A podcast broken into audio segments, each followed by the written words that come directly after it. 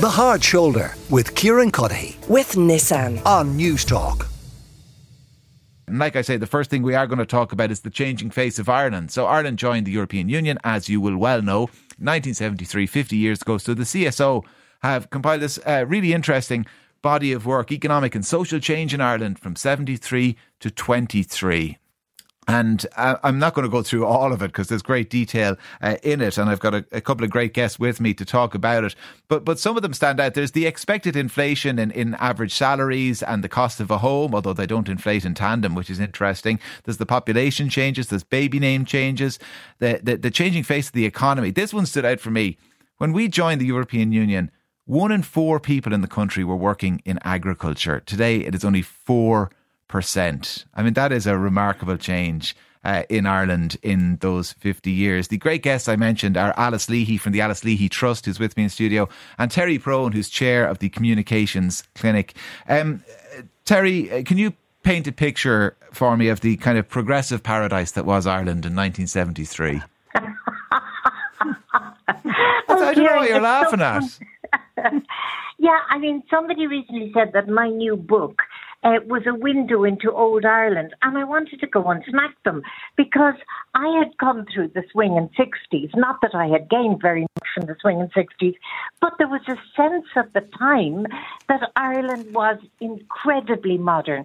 And when you talk about the difference, for example, in house prices, it struck me looking at them that the average price in nineteen seventy-three, which was when I bought my first house with my, my husband-to-be, was something like fourteen and a half thousand. And Kieran, what that doesn't cover is how much easier it actually was to get a, a, the money. For example, we went around to a friend of ours, Bunny Carr was his name, and said, listen, we've just seen this gorgeous little house in Baldoyle and we'd love to get it. But neither of us had a job at the time. And Bonnie went out into the hall. You're too young to remember when the telephone was always in the hall. And we could hear him talking to a pal of his who was the bank manager, Bank of Ireland, Fibsborough, and saying to him, Tosh, which was his pet name for him, Tosh, these people have no money. They have no jobs. But trust me, they will make money. And the following day, I swear to you, Kieran, we had a mortgage. That simply could not happen now.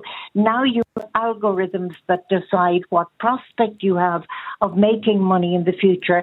And no matter who says that they have great faith in you, a bank doesn't give you money unless it's pretty well guaranteed. Mm. So maybe that's one of the ways in which Ireland was a, a better place. Certainly people listening would, would, might uh, yearn for uh, easier access uh, to a, a home loan. But in what ways was it not the progressive paradise I suggested? Well, uh, one of the things that I did was introduce, I didn't do it single-handedly, but I did introduce Durex into Ireland. And at the time, there was no such thing as contraception, and the fight seemed to go on forever. And when Durex came to me, um, I said, well, what's the problem? Once the law changes, all will be well. And they said, oh, no, there has been such bad publicity that people are convinced that there's religious people who work within Durex who go around with needles, pricking them, you should pardon the expression, um, one in every thousand in order to give God a chance. And so they were showing us all of the tests that they did on, on condoms. And it was just, it was kind of fairy tale-ish that these things were going to come in and people were going to use them and nobody would have to have a baby anymore that they didn't want. There were a whole load of things like that that were happening.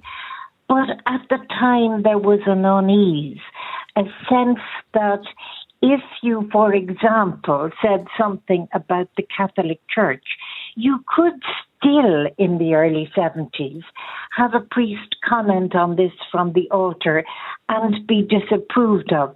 Mm. There was a sense that there was an underlying power exerted by the Catholic Church in a way that nobody could quite put their finger on, but you knew that politicians kind of listened to those kind of phone calls. So there were certainly, there was restriction out there.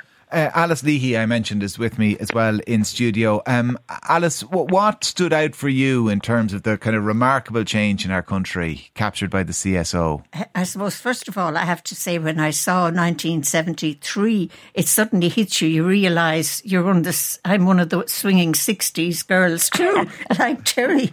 And um, that hit me. I, I think she's a wonderful you know, piece. You know we're closer in time to the next swinging sixties than we were to the last ones. I hate to break it to you. Yeah, time, that was sixty time, years ago. It's only forty to the time, next one. Time flies. uh, and I'm going to frame this. I think it's a wonderful piece on the Examiner, a great paper. Two things struck me. One was people employed in agriculture, because I grew up on an estate in rural Ireland and my father was the steward on that estate and his father before him. And all the men who worked on that estate, they all took great pride in their work and they worked so hard.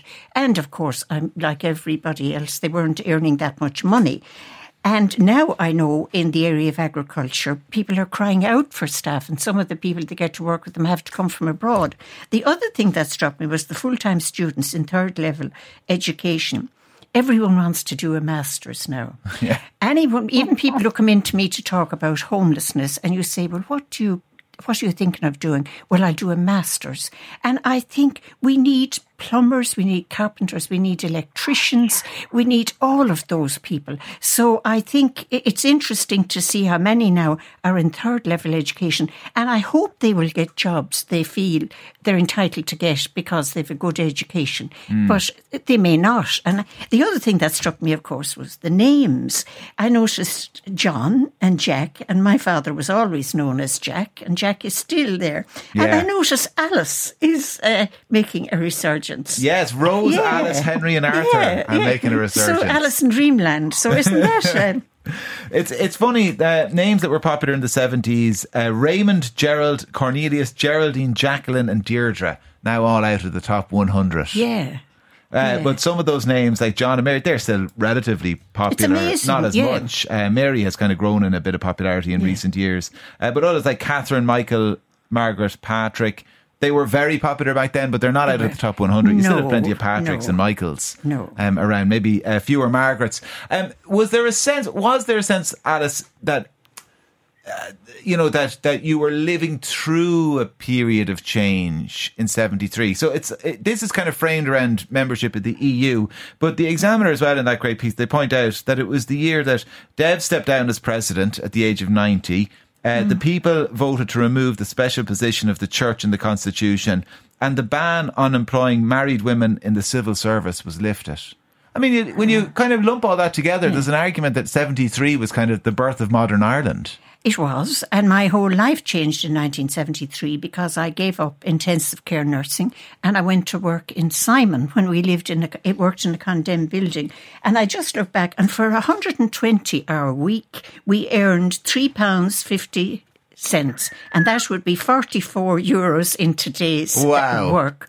And I suppose even though I, I still, I'm still working in the area of homelessness, but during that time I was living and working with in a kind of an alternative world in the Ireland of that time. But the one thing I noticed when we joined Europe, everybody was going to Brussels to a conference and they were all coming back and you had all these people sitting mm. around a table and they had their flip charts, but they were all experts and they and then the, the, the language changed and they were going to solve all the problems. Oh, and yeah. where are they now? Well, plus a charge. I think there's plenty of so-called experts with us still.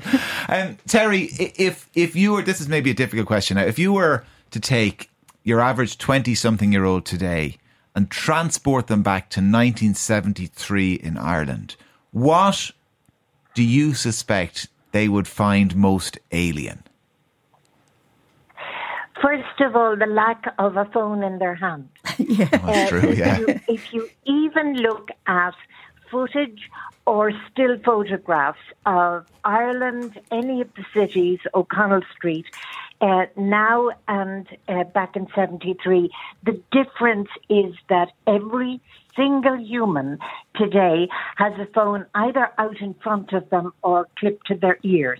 The second thing that I would uh, have to introduce them to is no social media. And I would expect them to have a double seizure at the very thought of that. And I would be saying to them, folks, just give me three weeks. Three weeks without social media and your anxiety will be gone. Three weeks without social media and your depression will be gone. Your fearfulness, you will be a happier person, because even in an Ireland that was poorer, more restrictive, more valley of the squinting windows where people were looking at each other, there was a, a much lower level of anxiety, mm. depression and mental illness. Yeah. Do, do you think that nineteen seventy-three was an inflection point, Terry, when you lump all those things together? I don't remember, Fintan O'Toole had a book out last year and he suggested nineteen fifty-eight was the birth of modern Ireland, because of kind of T K Whitaker suggesting we open up the economy. I, I, I'm I'm going to write a book refuting Fintan O'Toole's suggestion, and, and I'm going to argue it's nineteen seventy-three. Let's hope your book sells as well as Fintan's has. um, I think that seventy-three was a hell of an inflection point, simply because of my own experience. In nineteen seventy-three, I got fired from a job in R T E, as did six other women, and we got fired because we were women. Women at that time were on short-term contracts. Let me tell you what a short-term contract was. It was week by week. And the new head of Features and Current Affairs, a man named Muiris McGonagle, who had been head of current of uh, communications in the Labour Party, came in, and we all thought, oh my God, equality is going to break out. Women are going to do the serious interviews. We're going to have a woman newsreader, which we had never had. And he called us all in and he fired us. And there was nothing we could do. The following year, the European Union said, you can't do that anymore. You absolutely cannot fire anybody because of their gender.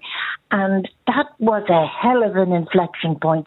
It was at that time, too, that the National Women's Council began to ask questions about the assumption that had been ground almost into law that said things like you couldn't have a woman newsreader on television, because if you did, uh, after the news bulletin was over, nobody would remember anything she said. They'd be discussing her clothes. And this was advanced by R T E management at the time. Remember, it was one channel land, as quite legitimate. And again, that had to be fought. I remember the seventies as a series of battles. And it was like, what's that game where a thing, Pokemole or something, where a thing pops up? Oh, whack-a-mole, whack-a-mole. Whack-a-mole, thank you. Um, where the minute you hit one of them with a hammer, another one pokes up. And it was that kind of a decade where we were moving into Uh, modern Ireland, but we were at the same time going, oh gosh, you think that it's okay that this, you think, for example, mm. that it's okay to have to ask your husband to sign a thing so that you can get a library card. That's within living memory. Alice Leahy remembers that time, so do I. I what? do, Terry. Well, there's a, a great text in here. You mentioned Durex, Terry. Uh, someone has gotten in touch. I and a few other lads bought Durex in nineteen seventy-seven in Ireland from the News of the World small ads, six p each, and we sold them for seventy-five p each. And we made good money. We probably didn't know a thing about them. Wish I'd kept it up. I would have been rich. Alas, all that happened, we were caught and expelled from Saint Nathy's College in County Roscommon. Yeah, entrepreneurs. Uh, entrepreneurs are to be commended. oh eight seven, one four zero zero, one zero six. Uh, thank you for that uh, text. Uh, Alice Leahy, thank you for your time. Uh, Alice from the Alice Leahy Trust, uh, who popped into studio, and Terry Prone, chair of the Communications Clinic. The Hard Shoulder with Kieran Cuddihy. With Nissan. Weekdays from four on News Talk.